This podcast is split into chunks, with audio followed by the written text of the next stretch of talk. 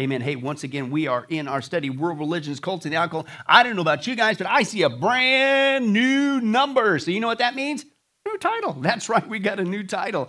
And in case you can't read this, we got this. It's Voodoo, Vampires, and the Rise of Demon Worship. Ooh. Hey, that's exactly what we're going to talk about, as eclectic as that might sound. And this is the basic issue that we're going to start with tonight. Okay, the core issue, wait a second, voodoo, vampires, and that's all over Hollywood, and things are dressing like vampires, people like vampires, even Christians like, oh, Twilight movie is a great movie, it's it made me cry. What? Okay, and then voodoo, vampire, and demon worship, what do you mean? What? That's why we're going to take it from the top, right? We're going to deal tonight with just the basic issue, the existence, okay, of demons. Wait a second, is that just an eclectic title just to... get people excited or freak them out with this voodoo, vampires, and demon worship? Are demons really real? I mean, is that a reality? I mean, do people really worship them and interact with them? And are people really possessed? Yeah, all over the place, okay? But the problem is people, even in the church, not only do not believe in a literal Satan, and what was the number again? 65% do not believe in a literal devil. Right? And that was shocking enough. And then you wonder why not only witchcraft is on the rise, even Satanism, our last study, the devil worship is on the rise. Satanism is on the rise because people, even in the church, don't want to believe in it. But it's the same thing, folks, when it comes to demons. It's the same thing. They don't want to believe in a literal devil, but they don't even believe in demons either. It's a figment of your imagination is basically what they say. No, it's just a symbol of evil. No, it's those preachers, once again, trying to scare you, and so they can rip you off of your cash, okay? When the whole time, if your eyes are open and if your head's not in the sand, proof of demons and demonic activity, and dare I say even demonic possession, is everywhere, okay? And we're going to deal with that tonight. And here's the reality, folks. It's bad enough you got to deal with Satan, right? Anybody? Praise God, all one of you is waking up, right? It's bad enough you got to work with Satan, right? But listen, the scripture is very clear. He does not work alone. And he doesn't just have three guys working with him, i.e. demons. He's got, and I'll use the word, he's got hordes of them. Hordes of demons, evil critters working with him, okay, doing the evil deeds around the world, and dare I say, in the church, okay? But as always, don't take my word for it. Let's listen to God. So open your Bibles to Mark chapter 5. Let's just take a look at just one of account. Are demons really real? Is that just a, psychological aberration that somebody's experiencing? Is that just poor mental health? All that kind of stuff. Or is it real? Is it, and is it really happening today? Right? But let's take a look. Mark chapter 5, verses 1 through 17. And of course, this is Jesus dealing with this situation. And you tell me, just in this one passage, does the Bible talk about real, live, actual critters called demons? Right? But here's what it says, verse 1, chapter 5 of the book of Mark. They went across the lake to the region of the Gerasenes, and when Jesus got out of the boat, a man with a what? Evil or unclean spirit came from the tombs to meet him. And this man, he lived in the tombs, and no one could bind him anymore, not even with a chain. For he had often, it says there, he had often been chained hand and foot, but he, tore the chains apart and broke the irons on his feet. Supernatural strength, right? No one was strong enough to subdue him. Night and day among the tombs and in the hills, he would cry out and cut himself with stones. Wait a second. Good thing we don't see anybody today cutting themselves, and I wonder who's inspiring that kind of behavior. Yeah, it's demonic. Now, when they saw Jesus from a distance, he ran. This is the guy. And he fell on his knees in front of him, and he shouted at the top of his voice, "What do you want from me, Jesus, Son of God, the Most High? Swear to God that you won't torture me." And for Jesus had said to him, "Come out of this man, you evil spirit." And then Jesus asked him, "What is your name?" "My name is what?" "Legion," he replied, "for we are what? Many." And he begged Jesus again and again to send him out of the area. And a large herd of pigs was feeding in the nearby hillside, and the demons begged Jesus, "Send us to the pigs, allow us to go into them." And he gave them permission, and the evil spirits came out and went into the pigs. The herd, about 2,000 in number, rushed down the steep bank into the lake and were drowned. And then those tending the pigs ran off and reported this to the town and countryside, and the people went out to see what had happened. And when they came to Jesus, they saw the man who had been what? Possessed by the legion of demons, sitting there dressed in his right what? Mind. Okay? And they were what? They were afraid, right? Those who had seen it told the people what had happened to the what? Demon-possessed man, and told about the pigs as well. Then the people began to, listen, plead with Jesus to what? Leave the region. Here's God in the flesh, the Messiah. And here's somebody setting the captives free, and all you can care about is your livelihood, rather than this guy's incredible deliverance that just happened. He's set free. And I'm sure that doesn't happen today. Yeah, whatever. But according to our text, I think, I don't know about you guys, but how many guys would say that according to the Bible, and this is Jesus in the context here, Jesus speaking, Jesus dealing with them, Jesus rebuking them. I'm kind of thinking that demons are a biblical concept. Demons are real, evil spirits, whatever you want to call them. They do exist. And listen, they don't just float around, oh, get out of here like a gnat. They really do possess people and do harm to them, right? That's what we see if you read the Bible, which I highly recommend. In fact, they're not just mentioned, not just once here, folks, not twice, but listen, 8 times in just this one passage alone, dealing from Jesus. 3 is evil spirits, 3 is demons, and 2 is legion or legion of demons. And by the way, for those of you hooked on Roman military, a Roman legion back in the day was upwards of 5,000 or more men. That's how many were in this guy. So now you got not just demons and the possibility of them, they're not just real, but possession, but you could have multiple possessions. This guy had upwards of 5,000 there. So basically, there was 2,000 pigs, but those pigs, for those of you hooked on math, probably had more than one that went into them and then went off. That's a massive amount of demons. But this is the problem. Again, the Bible is very clear. Satan and demons are real. How many guys can figure that out without any help tonight?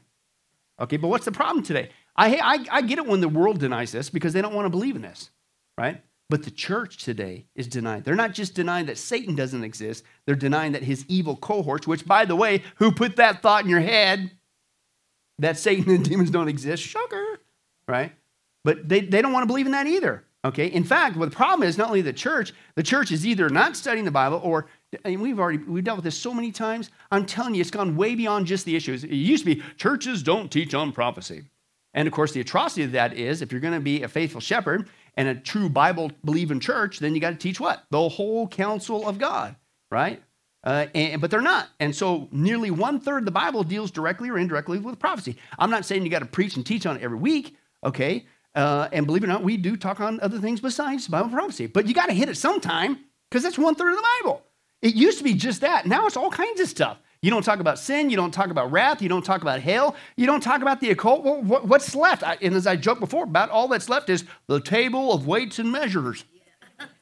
And let me tell you how to build a high self-esteem. That's what you're down to. We're not teaching the Bible, right? So that's bad enough. And that's why I think a lot of people just discount it because, listen, never in their life have they ever heard a teaching on demons. And so they come across some video, somebody's actually teaching it, or some resource. Oh, you guys are one of those wackos. Well, you guys are those crazy Christians. No, we're biblical Christians. And God tells us this in advance for our own good, right? But that's bad enough, okay? Now you have the media and the secular system that's out there downplaying it.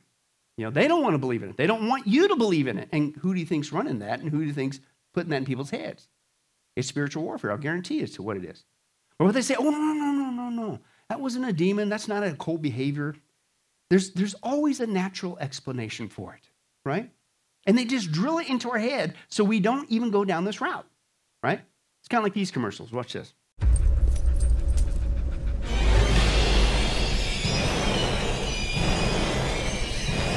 happening. It's happening.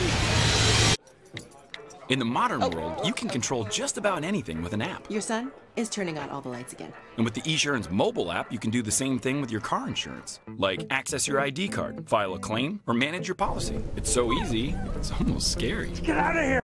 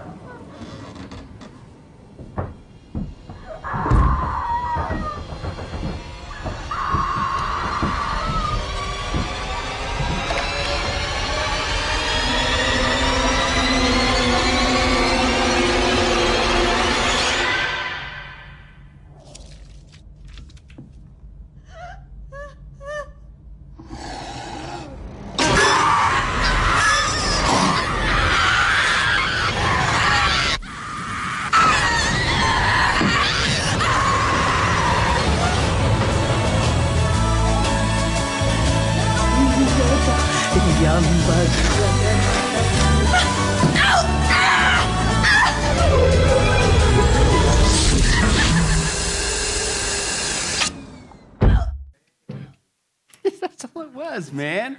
Come on, you guys are freaking out, man. But you don't understand, I had this experience. No, it's just some kid playing on his phone, messing with the lights, man. Or a short circuit, whatever. No, it's just a vacuum cleaner. Come on. That's not a real deal. Demons aren't real. That's the mentality that's now crept in the church. Over and over again, our world, the church refuses to teach on it. And then our world mocks it. And you wonder why, frankly, not only the world, but the church is getting whooped up on by guess who? Demonic activity and behavior, okay? So again, we're going to take a look at some proof that, once again, we're dealing with what? The existence of demons. Why? Because this is a pretty audacious statement. Demon worship, people can worship demons, right? And again, you're going to see that that's the heart of a lot of the occult behavior that we're going to be dealing with. Certainly voodoo, wow, what a topic that's going to be if we're still alive and still here. But anyway, so the first source, obviously, is what? If you want to understand biblically something, then where do you go? The Bible. That's right, John. Praise God, you intern. You, I tell you what. And Deacon, not to mention all the other titles, but we don't have time to mention them all. You're so cool. But that's right, the Bible, right? Hello. That's our ultimate source of rule for faith and practice, right? Not the Reader's Digest, not social media, the Bible. So let's deal with the biblical proof. Now, of course, I showed the picture of the pigs, right? Because we just read that from the Bible. That's right, you two biblical scholars in the audience. But the biblical proof, right? But I'm telling you, folks, that's the tip of the iceberg. Mark chapter 5 is just one of many. Oh, hey, give me an excuse to use this word. Poikilos, many Bible passages dealing with demons. They're all over the place. And dare I say, not just an isolated text. Well, you can't really talk too much about that because it's only in that one passage in the Bible. It's all over the place. Old Testament, New Testament, demons. Evil cohorts of Satan are all over the place. Let me give you just some of that proof tonight very quickly. Deuteronomy 32, they sacrificed to what? Demons, which are not God, gods they had not known, gods that recently appeared, gods your fathers did not fear. So obviously, as the scripture says, that basically behind every idol is a what? Demon. Every false path, every false god, basically, who's behind it all? Demons is what the scripture talks about. Okay, false paths, false worship, all that stuff. Psalm 106, they sacrificed their sons and daughters to what? Demons. Remember the false god idol Molech? Remember we talked about that before? And it was hollow inside, this giant Molech beast, and had his arms out, and they heat it up, and it would be piping hot red, and then they throw their babies alive in that. So who do you think was behind that lie? John chapter 8, Satan's a liar, and he's the father of lies. He's a what? A murderer, and he's been one from the beginning. They work with Satan's. Demons lie, and they want, ultimately, people to die, including suicide. I'm convinced, where do you think that thought came from? It's certainly the Spirit of God, right? Because these people want you to die, even commit self-murder, before you can cry out to Jesus Christ, because you're going to join them in the lake of fire. It isn't just Satan that's doing this. It's his evil cohorts doing with this, okay? But that's demonic, okay? Leviticus 17, they shall no longer sacrifice their sacrifices to the what? Goat demons with which they play the harlot. Isaiah 13, 21, but the desert beasts will lie down there, and their houses will be full of howling creatures.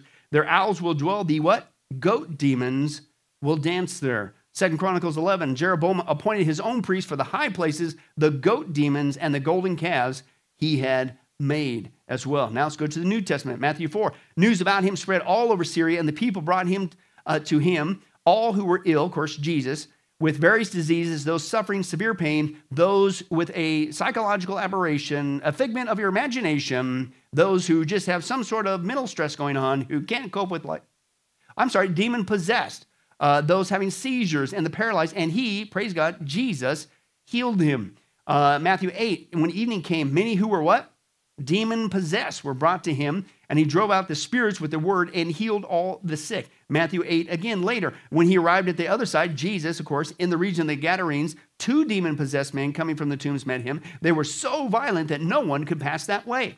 Matthew 9, the next chapter, while they were going out, a what? A man who was demon-possessed and could not talk was brought to Jesus. I got time here just a little quick, and was one day I was Greeking out and looking at these accounts with Jesus and casting out demons.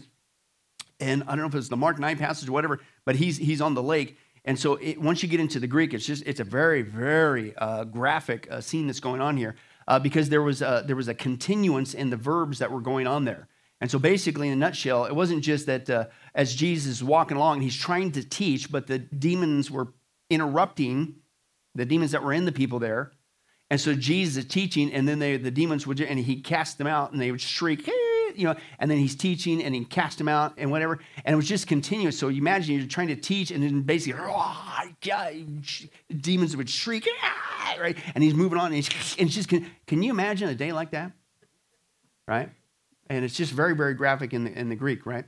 But that's what was going on there. Matthew 12, then they brought him a demon-possessed man who was blind and mute. Jesus healed him so he could both talk and see. Matthew 15, a Canaanite woman from that vicinity came to him crying out, Lord, Son of David, have mercy on me. My daughter is suffering terribly from a what? Demon possession. Matthew 17, Jesus rebuked the what? Demon, and it came out of the boy, and he was healed from that moment. Mark chapter 1, that evening after sunset, the people brought to Jesus all the sick and the who? Demon possessed. Mark 7, the woman was a Greek born in Syrian Phoenicia. She begged Jesus to drive the what? The demon out of her daughter. Luke 4, in the synagogue, there was a man possessed by a what? A demon, an evil spirit, and he cried at the top of his voice, what do you want with us, Jesus of Nazareth? Have you come to destroy us? I know who you are, the Holy One of God. Isn't it funny that the demons know flat out, admit who Jesus is, and yet the church doesn't even want to believe in demons in whom it's, and I'm telling you, where do you think that thought came from? Okay, right? And what did Jesus say? Be quiet, Jesus said sternly. Come out of him. And the demon threw the man down before them all and came out without injuring him. Luke chapter 8, when Jesus stepped ashore, he was met by a demon-possessed man from the town. For a long time, this man had not worn clothes or lived in a house, but lived in the tombs. For Jesus had commanded the evil spirit to come out of the man. Many times it had seized him, and though he was chained hand and foot and kept under guard, he had broken his chains and had been driven by the demon into solitary places. Luke chapter 8, those who had seen it told the people how the demon-possessed man had been cured. Luke chapter 9, even while the boy was coming, the demon threw him to the ground in a convulsion, but Jesus rebuked the evil spirit, healed the boy, and gave him back to his father. Luke chapter 11, Jesus was driving out a demon that was mute, and when the demon left, the man who had been mute spoke, and the crowd was amazed, literally blown out of their minds. Because again, before Jesus showed up on the scene, they're stuck. And all of a sudden, he's going out there teaching. And other passages say, and they were blown away because he was teaching with great authority, on his own authority, because he's God in the flesh. Back in the day, when at the synagogue, when they would teach, they would always refer to somebody else. Well, so-and-so said so, and you're like, always just quoting commentary. Here comes Jesus, and he's speaking with authority. But he's just speaking authority, the truth, because he's God himself walking around. But he has the authority as God to rebuke these things and not, whoa, they're blown away, literally in the Greek there. John chapter 7, here, and watch this. Then they had the audacity to accuse Jesus of what? Being demon-possessed. Now, I need to stop right there because a lot of people, this is one of the most abused passages in Scripture. They say, well, you committed the blasphemy of the Holy Spirit. Huh? You disagreed with so-and-so. That's the blasphemy of the Holy Spirit. You know, and they make it up. The blasphemy of the Holy Spirit is what we just read in this passage, okay, right here. The people, in the context there of the blasphemy of the Holy Spirit, the people accused Jesus of doing his miracles under the power of Satan. And Jesus said that is the blasphemy of the Holy Spirit because he's doing it by the power of what? The Spirit. That's why it's a blasphemy to the Spirit, because you're saying it's being done by the power of Satan, not the power of the Spirit of God. That's it. That's it. It's divine. Now, number one, if you're going to commit that sin, then you have to be in the presence of Jesus physically, like they were at that time, and you have to see him do some miracles, and then you have to accuse him of doing it in the power of Satan, right? So could you and I, technically today, commit the blasphemy of the Holy Spirit as defined by the Bible? No. Why? Because Jesus is not here physically doing miracles for us to do that sin, right? So number one. Number two, I will throw this out there. Maybe, not saying thus saith the Lord, when Jesus does come back and sets up the millennial kingdom, not us, because we're not going to have a sin nature, not us, but the people with the natural bodies in the millennial kingdom, when Jesus is physically ruling and reigning on the planet, if he chooses to do miracles, and if those people accuse him of doing it, then you could commit it then, but you can't do it today. I have to bring that up because, oh, that's the blasphemy of the Holy Spirit. You went bowling. That's the blasphemy of the Holy Spirit. Right? You told me that I should. Have you been there? Have you heard that? It's like everybody makes it up as you go. It's you accuse Jesus to his face, of doing miracles by the power of Satan. Read the Bible, right? But then here's my point. They had the audacity. He's doing it by the Spirit of God, and he's even casting out demons. Then what do they say to him? You're demon-possessed. Wow. And the crowd answered, who's trying to kill you, right? And it goes on. John chapter 8, the Jews answered him, aren't we right in saying that you, they're speaking to Jesus, are a Samaritan? Basically calling him a half-breed and demon-possessed.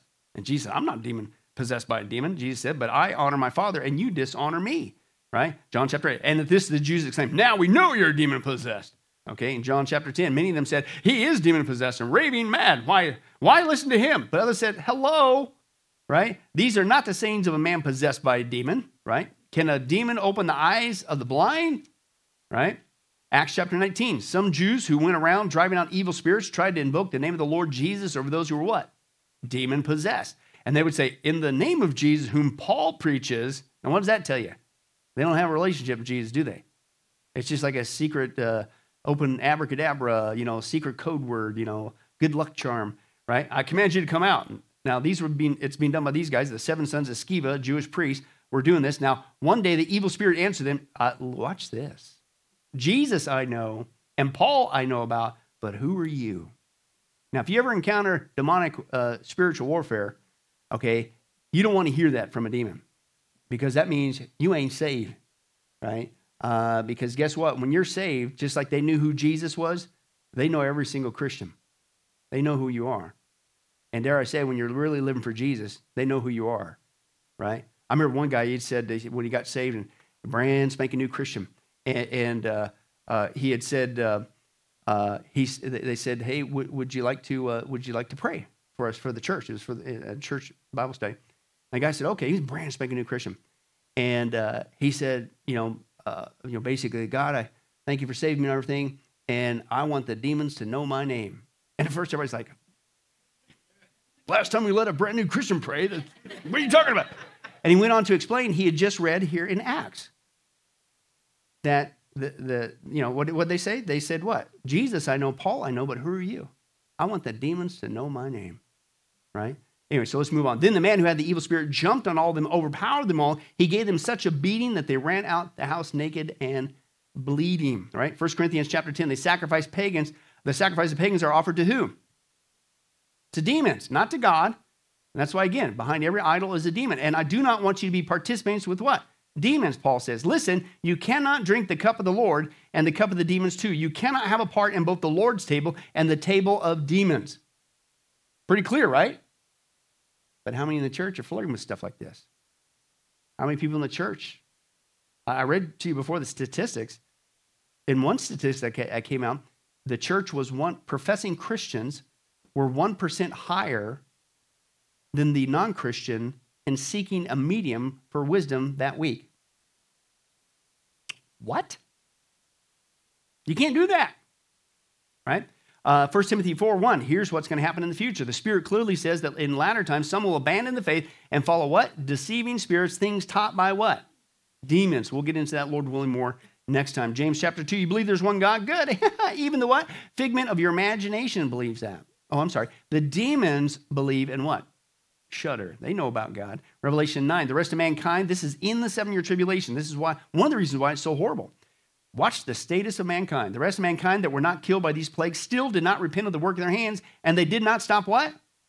Worshipping demons. That sounds like a title somewhere. Yeah, it's called biblical.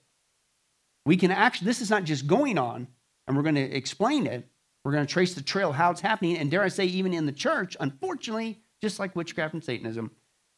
But the Bible says you can expect it in the last days. It's going to happen.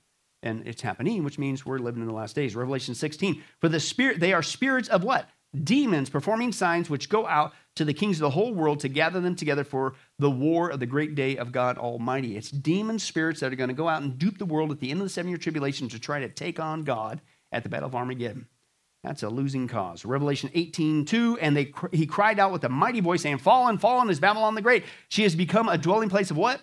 Demons, and a prison of every unclean spirit, and a prison of every unclean and hateful bird. By the way, Babylon Mystery Babylon, the one world religion harlot, who do you think's the spirit behind this idea? Can't we all just get along and just, you know, we all just, all paths lead to heaven, which remember went from 25% to 52% to now 70% in the church, that there's more than one way. Who do you think's behind that?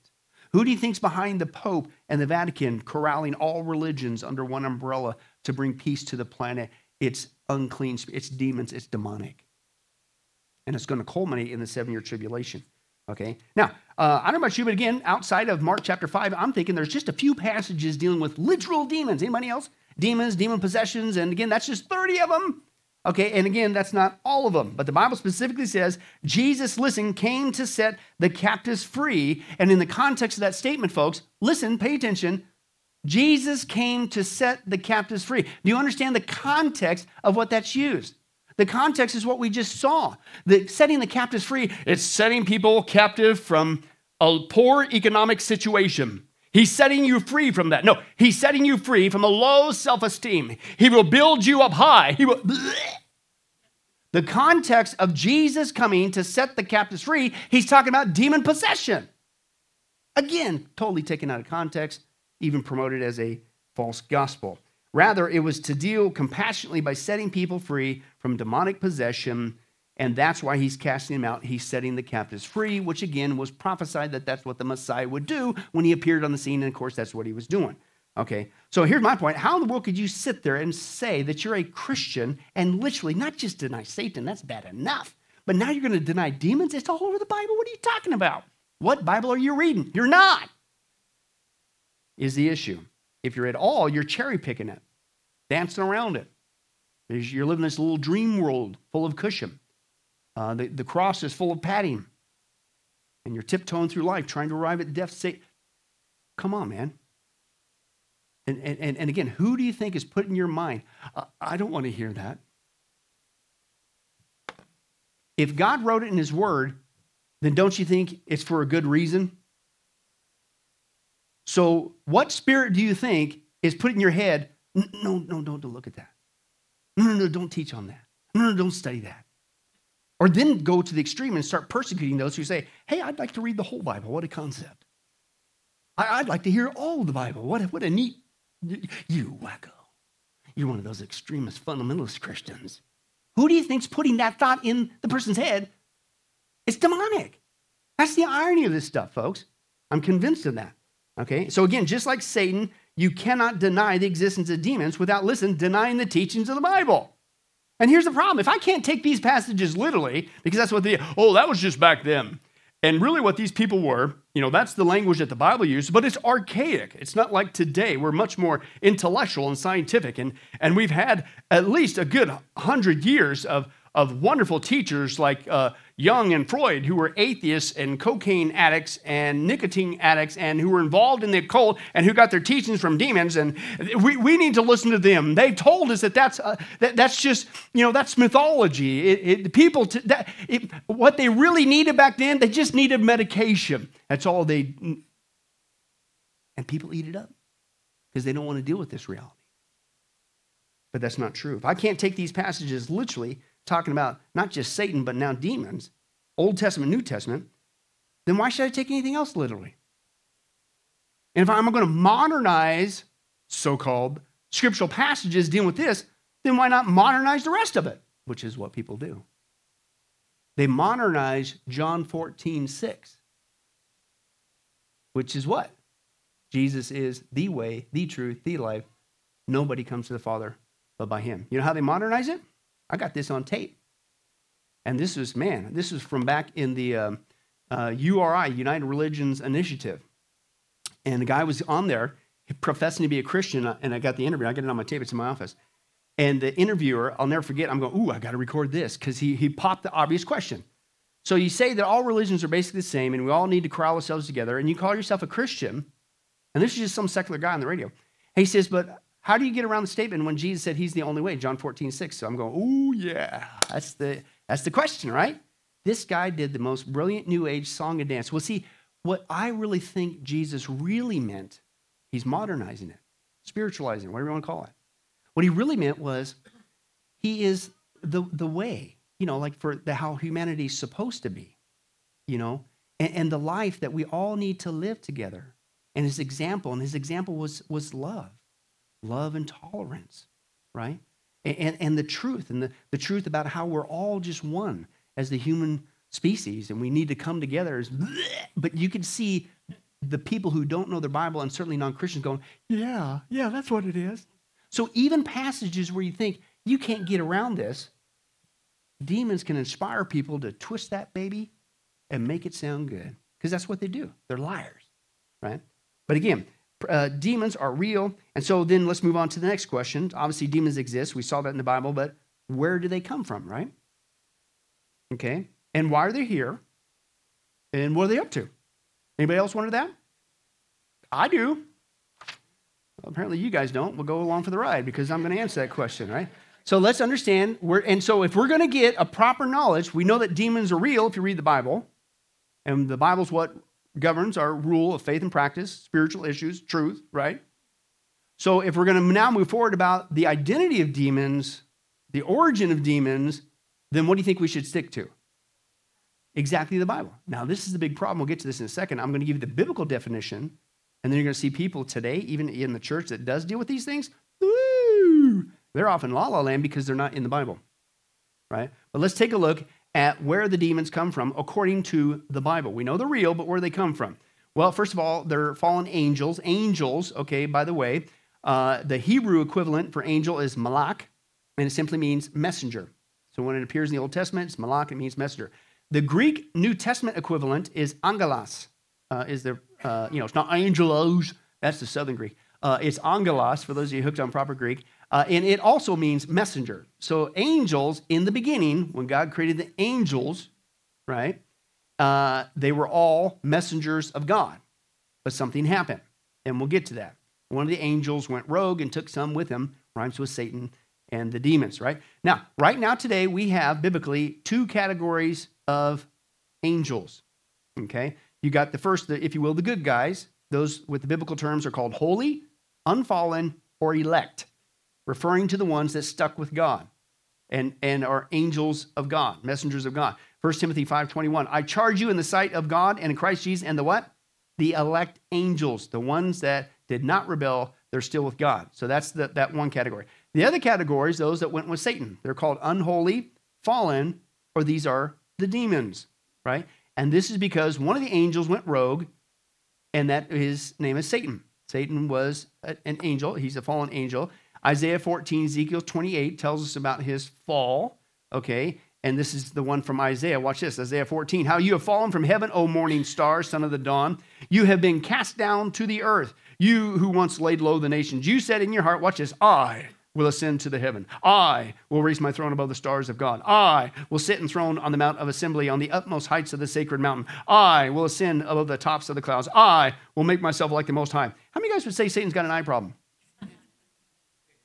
Well, that's exactly it. Oh, by the way, 5 times in that passage describing the fall of Satan, it's called the 5 I wills of Lucifer. I'll say it again.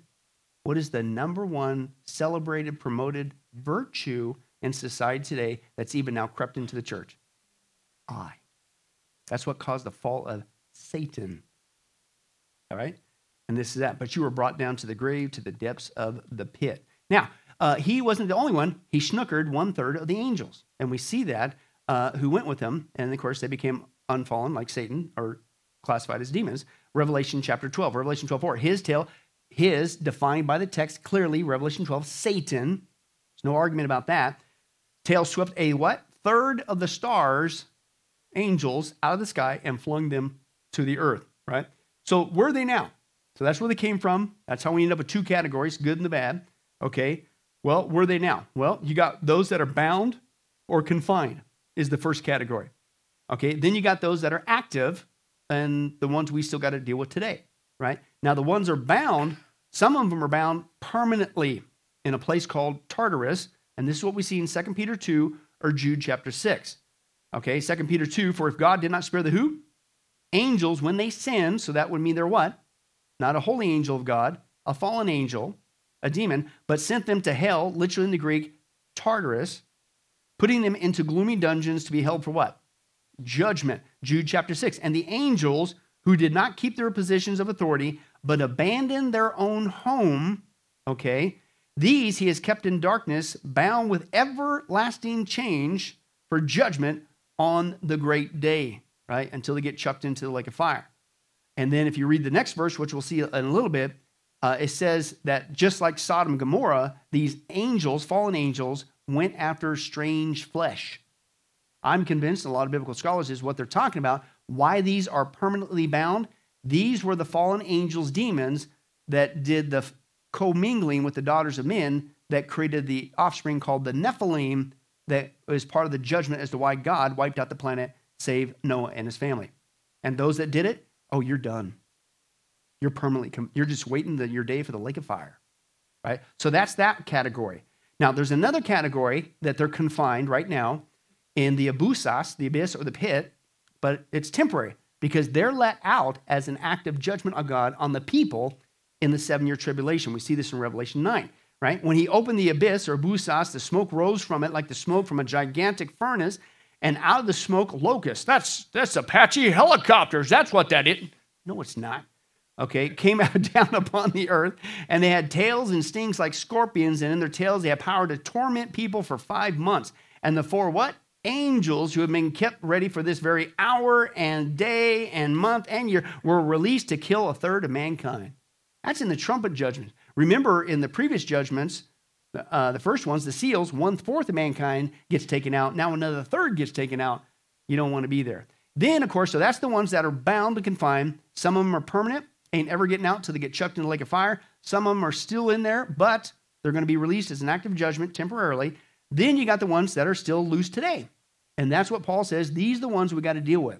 Ephesians chapter 6. For our struggle is not against what? Flesh and blood. But against what? It's not always natural. Sometimes it's spiritual. But against the rulers, against the authorities, against the powers of this dark world, against the spiritual forces of evil in the heavenly realms. Therefore, freak out and get afraid because you're on your own. Oh, I'm sorry, wrong translation.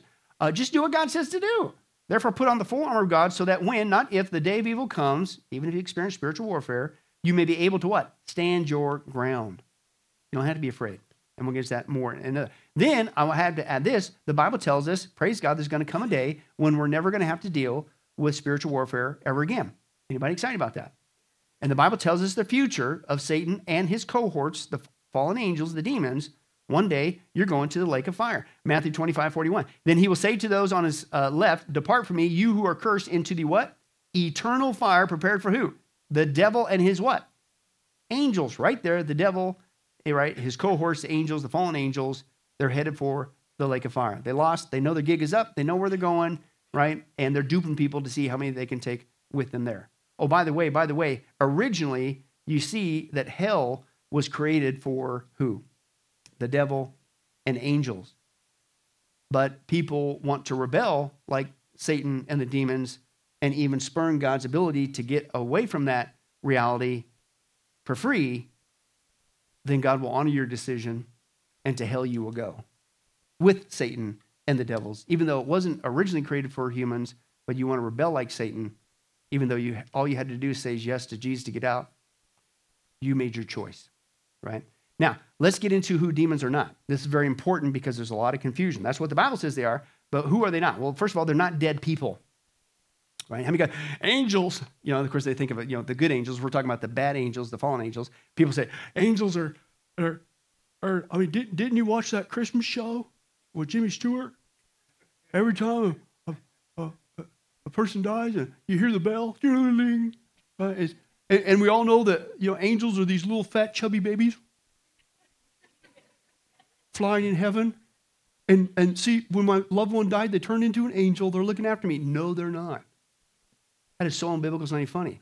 And that's the so-called holy angel thing. And again, that's induced by Hollywood and false teaching. But now we're talking about the bad guys. Well, some people say, oh, that's people who are on earth that are really bad, really wicked. That's where the demons are. No, that's not. Okay? They're not the spirits of dead people who were really wicked. Okay? The Bible's very clear. Because that when people die, you go to one of two places. You go either to heaven or you go to hell, and when you get there, you ain't coming back. Now, if you're saved, praise God, you go straight to heaven. That's what we see in the Bible, which I highly recommend reading. Second Corinthians 5:8, absent from the body, Christian, is to be what? Bang! Instantaneously, praise God, to be with the Lord. Where's the Lord Jesus right now? At the right hand of the Father in heaven. All right? So if you die right now, you're going straight into heaven as a Christian. And for those who are unsaved, you go straight into hell. Right? Luke 16, Jesus speaking, the rich man also died and bang! He wasn't just buried, he what? There he was in hell, where he was partying with his buddies, because that's all hell is. No, he was in torment. You don't want to mess with that. So both places are a place of no return, right? The Bible's very clear about that, a couple different passages. Job, how do you get around this one? 7, as a cloud vanishes and is gone, so he who goes down to the grave does what? He does not return. He will how often?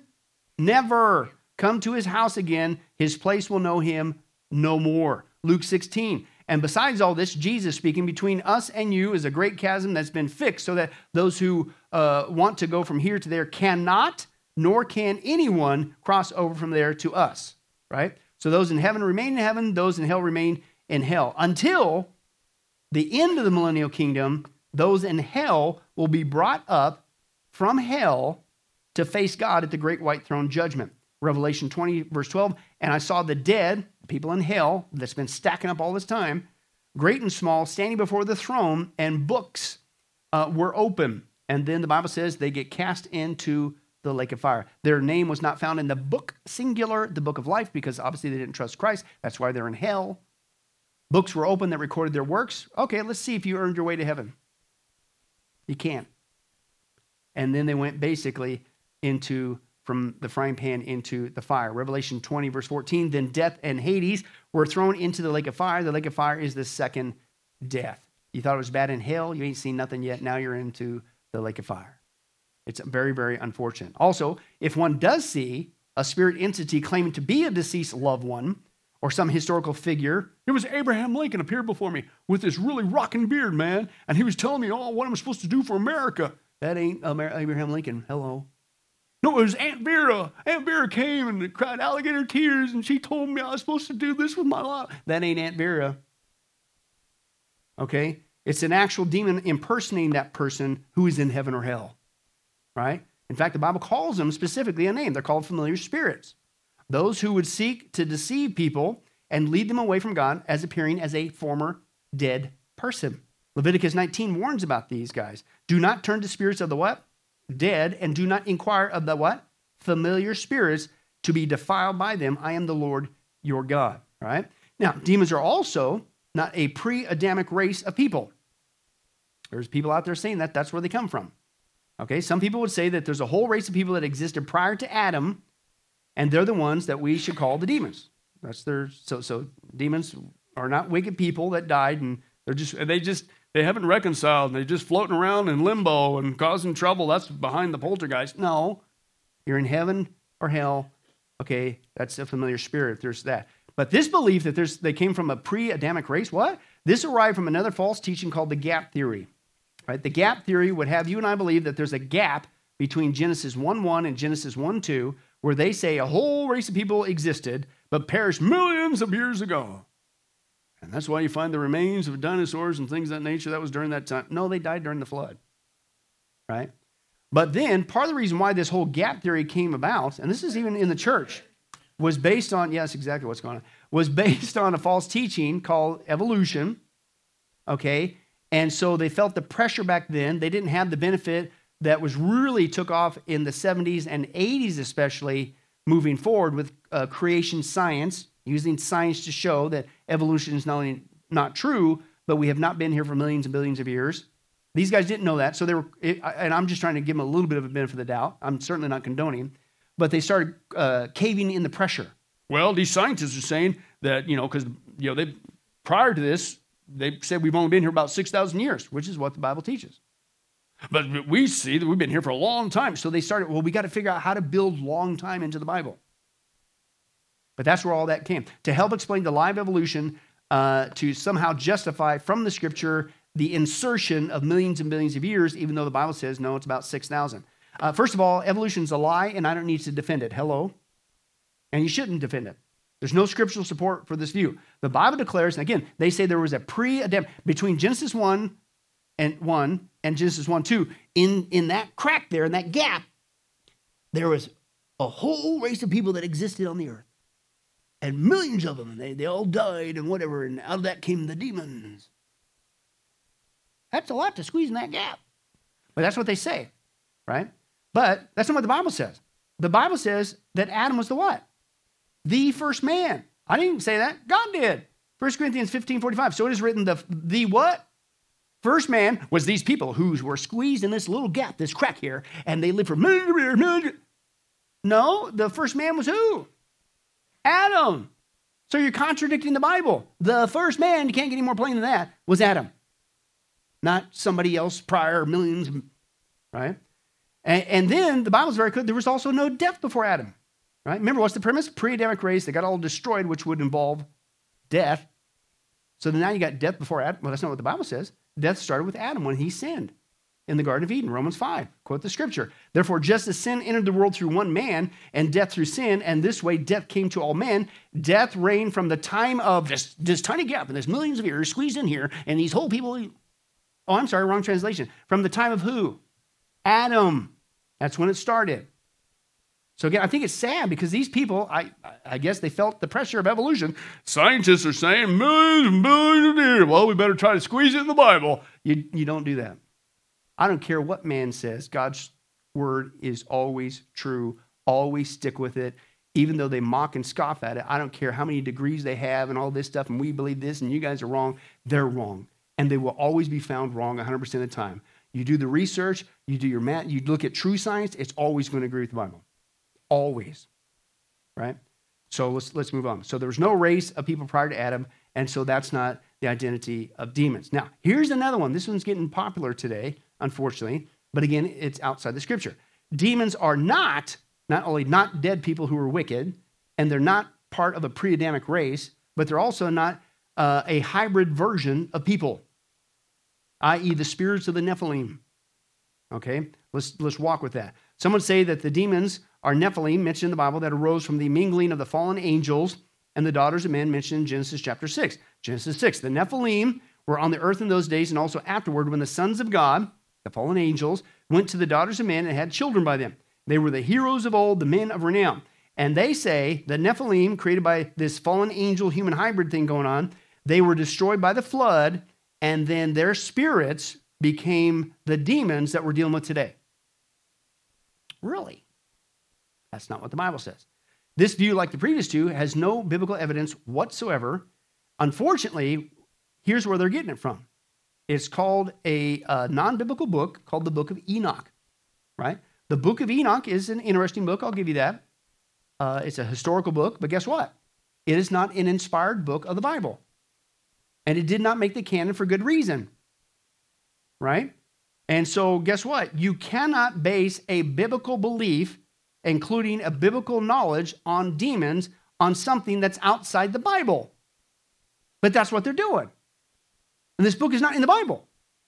We were just talking before the study, right? Catholicism. Catholicism tries to promote and justify their false teaching of purgatory on a extra-biblical book, a book outside the Bible, called the Maccabees. Well, and guess what? It doesn't make it right. And there's a reason why the First and Second Maccabees didn't make it into the Bible.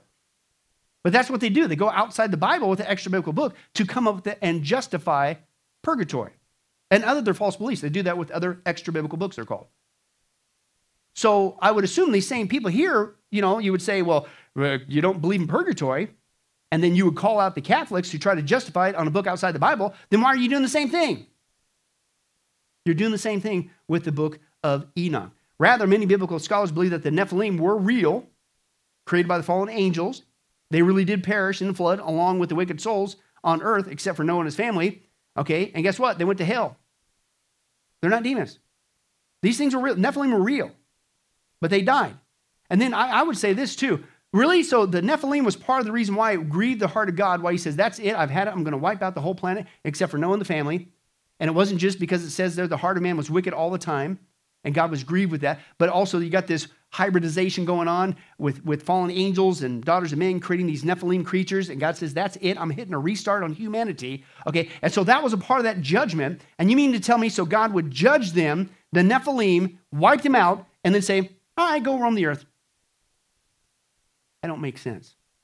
Rather, that's where a lot of these people believe that these are the ones that we just saw in Peter and in Jude. They got confined for this, right? They got confined for that behavior. 2 Peter 2:4, for if God did not spare the angels when they sinned, the Genesis 6 account, but sent them to hell, literally Tartarus, putting them in gloomy dungeons to be held for judgment. Jude 6, and the angels who did not keep their position of authority, but abandoned their home, the Genesis 6 account, these he kept in darkness, bound with everlasting chains for judgment on the great day. Listen, Jude 7 says, in the same way, like Sodom and Gomorrah, like what the angels did, and the cities around them that also got judged and wiped out by God, giving themselves over to fornication and going after strange flesh,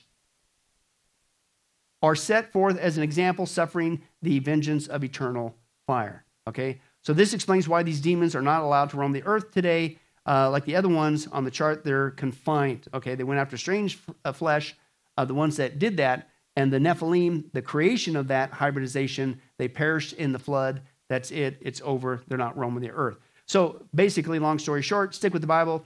Demons are fallen angels, okay? It's just another title for the name of fallen angels, unclean spirits, evil spirits. It's all one and the same. And that's why most of them believe that these guys are not just real, but these are the evil cohorts that work with Satan who rebelled against him, and that's what the Scripture says. That make sense? So I had to do that because a lot of people either flat out deny the existence of demons, or they come to a wrong conclusion of, okay, where'd they really come from, okay? So that's what we're going to deal with. Now, the other aspect we're going to take a look at real quick is that's the biblical proof, right? You look around, if you don't have your head in the sand, I think it's pretty obvious to see that, you know what? Our planet is being messed with by demons. A lot of people say, well, wasn't it too bad for when 2,000 years ago when Jesus was on the scene that there was a lot of demon possession, but man, it's a good thing it doesn't happen today. No, it happens today. It's all over the place, especially in third world countries. They deal with it all the time. Right? And I'll explain what we do with it here in the West in just a little bit. But let me give you just one quick example. Yes, folks, unfortunately, just like we read the 30 verses, just like we read in Mark chapter 5, there are still people today being possessed by demons, and praise God, in the name of Jesus Christ, they can be set free. Right? Let's take a look at this one. In Europe, I know that people don't believe that there are demons or evil spirits. Who are you? Are you Baal? Or Astaroth, I want to know, or you are Leviathan. In the mighty name of Jesus, I command you to come out with your name. What is your name? Demon, I command you now. What is your name? What is your name? What is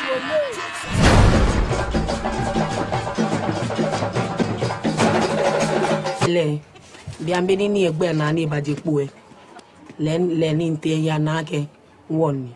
Breakani bako ni ma ninu ni ta won ewie ni ibawie ni abanu jawo fe le kusun.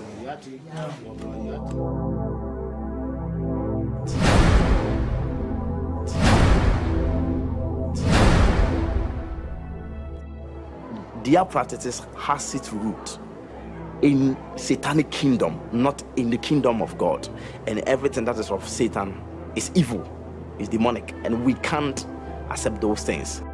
I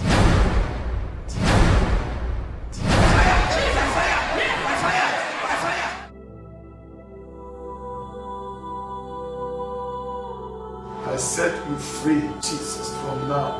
Have your liberty in Jesus' name. Setting the captives free still to this day, just like Jesus did, just like Paul did in the book of Acts. Now, I don't know if you were paying attention to that video. The guy said deliberately he took that girl and he was excited about going through this ritual that would get her possessed by not just a demon, but by a cobra spirit. Did you see that? A snake spirit. And then that would give her the ability to make him money because she could become clairvoyant and supposedly tell people. Did you know Paul dealt with that? A snake spirit too, right? Read the Bible, Acts chapter 16, verse 16. Now it happened of us, Paul says, going to the place of prayer, a certain girl having a what? Spirit of what?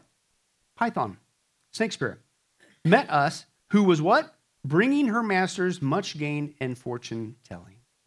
The exact same thing still going on to this day, but people say, nope, that's not real. That's just make believe. You preachers are just trying to scare us and rip us off our cash, and you're one of those fundamentalist wackos. right?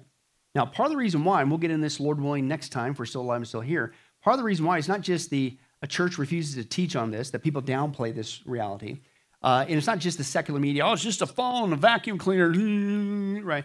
But really, a lot of it comes from, and here's the irony, it comes from secular psychology. And they say, no, this is nothing spiritual, this is natural. These people just have a psychological aberration, right? And that's all it is. And of course, they just need to be treated with what? Medication.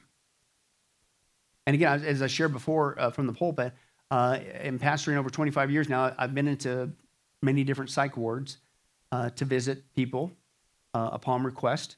And I, not to get all hyper-charismatic-y, but I'm telling you, I'm convinced 100%, having been there, done that, wish I wouldn't have bought the t-shirt, been possessed myself before I was saved.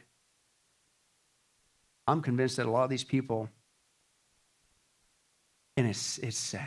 Man, you could feel it, man. It isn't just something, there's something spiritual going on, and it ain't good in those rooms. And your heart breaks for these people. I'm not saying every single one of them, but I believe a lot of them are people who are actually, unfortunately, demon-possessed, and the only treatment they're getting is medication into an oblivion, and that doesn't set them free. And they're stuck in that state out of denial that it could very well be something spiritual, and they need to be set free in the name of Jesus Christ. But this is coming from secular psychology. Now, again, the irony is we're going to see, Lord willing, next week, it's not a psychological aberration, because, you know, and we don't even want to go down that spiritual route because we're just too sophisticated and intellectual today. Okay, the irony is the secular psychology group that's pushing this disbelief into people's mindset, even in the church, these guys were involved in demonic practices, communicating themselves with demons, which is where they got their teachings. And so no wonder they downplay the reality of actual demons. Do you get it? They also produce demonic drugs, oftentimes psychotropic drugs that get people open to even be possessed by demons. That's the irony of that. And Lord willing, we'll probably get into that next week as well. But let me give you some examples, even here in the West. I believe this happens a lot more. It's just people downplay it. Oh, that person just, you know, just had poor mental health. Maybe, maybe not. Especially with all the drug use going on nowadays. I think these people have become possessed in the true biblical sense of the word. And but again, do you think the media is going to play that for you? No. Sometimes it gets caught on tape, though. Let me give you two examples real quick. Here in the West, I'm convinced it happens. I bet you this is going on all over Vegas. I bet you if we had enough time to talk to some people who worked in public services or Brian, whatever, probably could see some, man, got some stories of people being demon-possessed. Ken Michael, coming here in a couple weeks, Lord willing. Ooh, you talk to him off the side. He was a cop for many years. He had all kinds of encounters with people that he's convinced were flat-out demon-possessed with supernatural strength, man, that took tons of cops to bring him down, right? And so he can do that. But here's just a couple examples. One man, one woman. I believe this is still going on today, even though people don't want to deal with it. But let's take a look.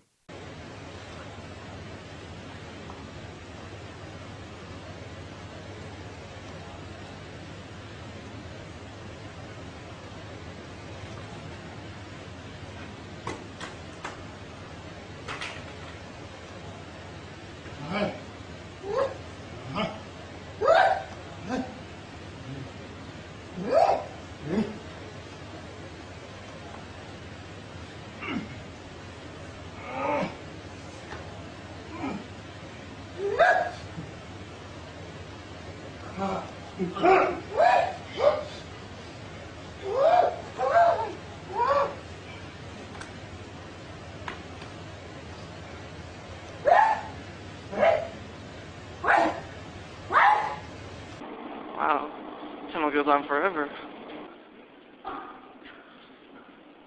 Dude, is oh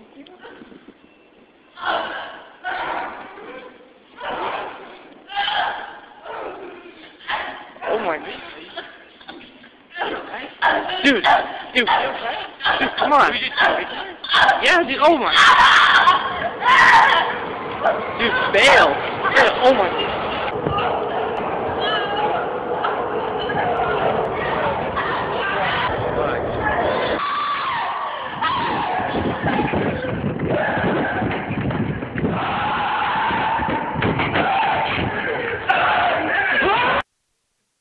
Jim, come on, Jim. No, don't even go there, Jim. That was just a vacuum cleaner. That's all it was. No, the guys in the, they're just goofing with their cell phone, man, making the people freak out. And what? Listen, that's just poor mental health. That's all that is. And we just need to drug them into oblivion. That's what they need. No. Somebody even today sent me a video.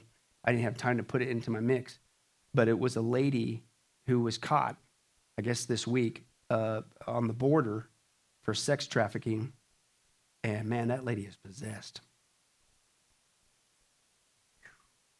Folks, this happens all the time. Demons, demon possession is all over the place, even here in America.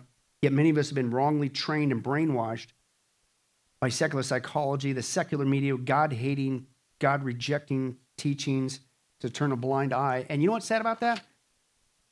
The captives are not being set free. That's the good news in all this. These people could be set free 100% of the time in the name of Jesus Christ. And they can never be possessed again if they would receive Jesus Christ as their Lord and Savior. And that's what I want to end on, is this aspect. Now that you're sufficiently freaked out, what's the good news? As a Christian, here's the good news. The Bible says, I don't need to be afraid of this stuff, even though it's real. We got to deal with it. But just like I don't need to be afraid of Satan. I'm not out there going looking for him, but even if he were to actually appear, I'm, praise God, by the authority of Jesus Christ, we can deal with it. But same thing with his evil cohorts, okay? Greater is he that is in me than he that is in this world. God has not given me a spirit of fear. Where does fear come from? Not God. That's what the enemy wants you to do, so that you'll be consumed with him. He's going to listen, demons that, they're going to get me. That's not from God. God has not given me a spirit of fear, but power, love, and a sound mind. We'll get into the mind, Lord willing, next time, because that's where they always enter, right? And but guess what? Not only that, they're real. They can mess with me. I don't need to be afraid of it. They can mess with me externally. I can be externally oppressed. They can mess with me. I don't need to be afraid. I just got to get equipped biblically, understand how to deal with it, and move on. Have a great day, right? But here's the really good news as a Christian, praise God, you can never be internally possessed. And that's important today because you got folks, again, on the charismatic fringe out there saying, nope, these Christians got demons. Remember that? Remember I showed you the video clips of those guys that they were hacking up demons, sneezing up demons, passing vapors to get rid of demons. Remember that? I wasn't making that up. But you're like, wait a second. First of all, that's not how you deal with it, number one. Number two, as a Christian, you can't be possessed.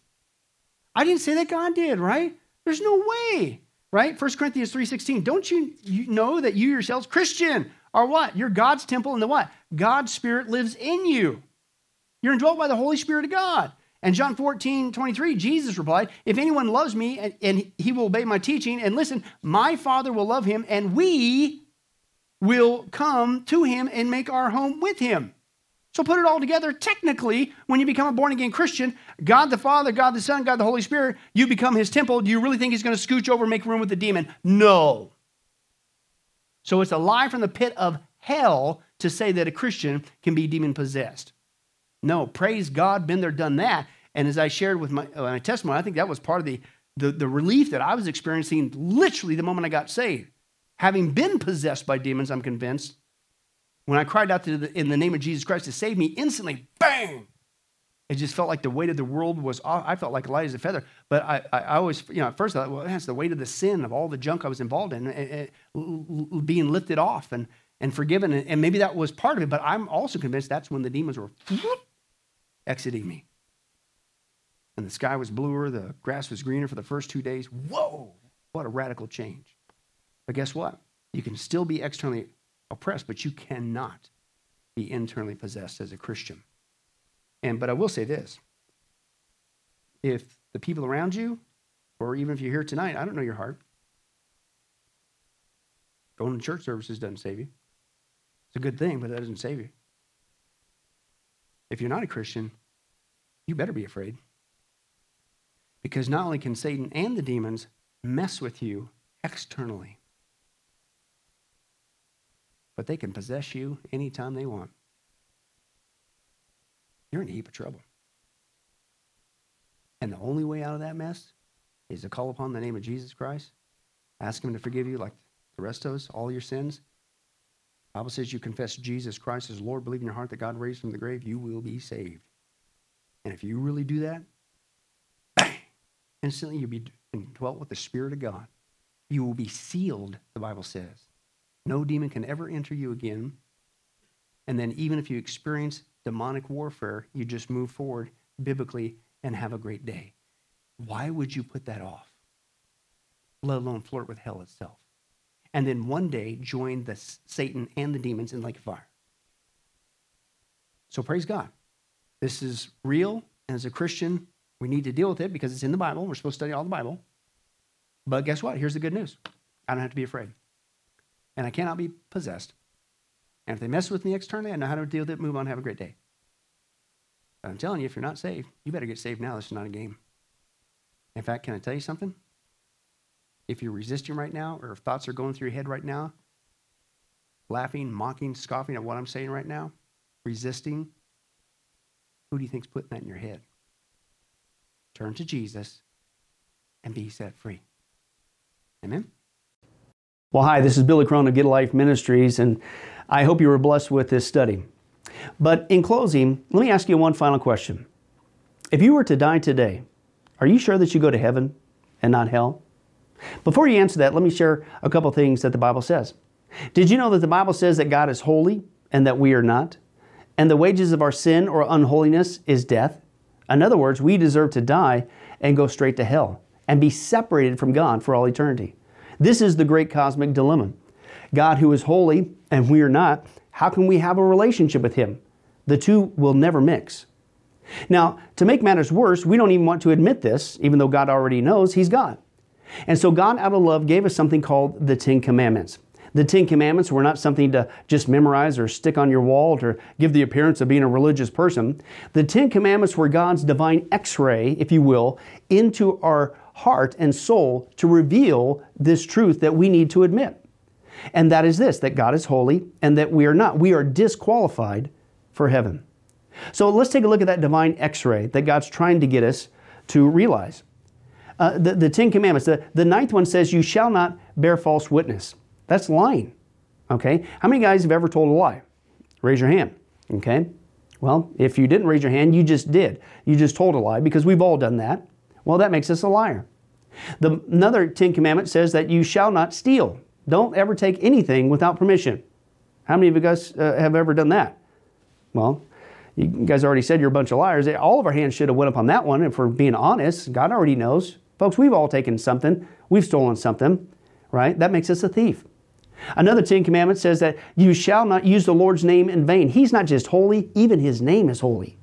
Hey, folks, let's be honest. If you can believe it, even the name of Jesus Christ has been turned into a common cuss word.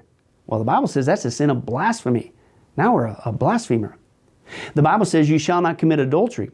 And Jesus said, here's His standard. Even if you look at another person with lust in your eye, you committed adultery in your heart. Wow, so now we're an adulterer.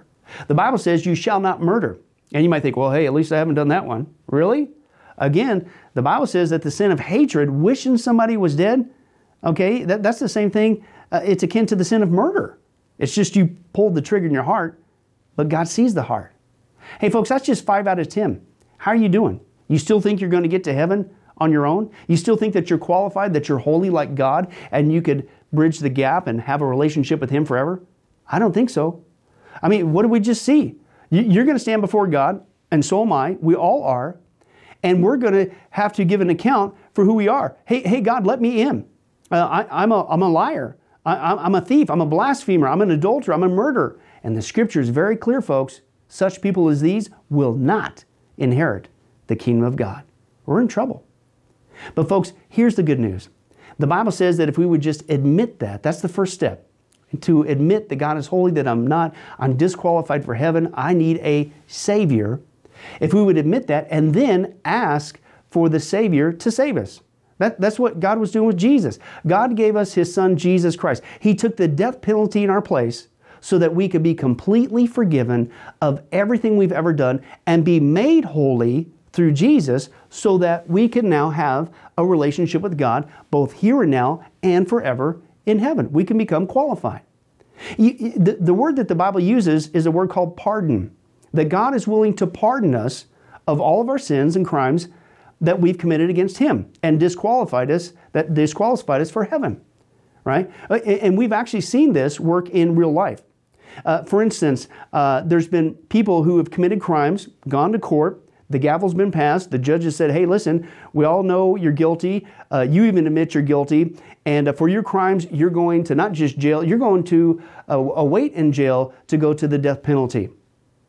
And did you know that there actually is a way that somebody could get off of death row? It's called a pardon. The one in the authority, the governor, can grant what's called a pardon for that person's crimes, and they literally can go free. Not because of something they did, because the deeds are already done, you can't undo it. Not because of they tried to clean up their act while they were stuck in the jail cell, because that doesn't change anything. But simply out of mercy, the person who has the authority can give them a pardon, and they can go free. And did you know it's actually on historical record that there have been people who have been granted a pardon from the death penalty, and they've refused to take it. And so even though the offer was there to be set free, they themselves still had to go to the death penalty. Folks, in a nutshell, that's what God's doing every single day with all of us this side of heaven. While you still have breath, you still have an opportunity to receive God's pardon. He's willing to forgive you of all your sins if you would just receive His pardon through Jesus Christ. Again, that's what He was doing on the cross. The cross was the death penalty of the day. But since we weren't there, and since we can't earn it, it's a gift from God, you have to receive that by faith.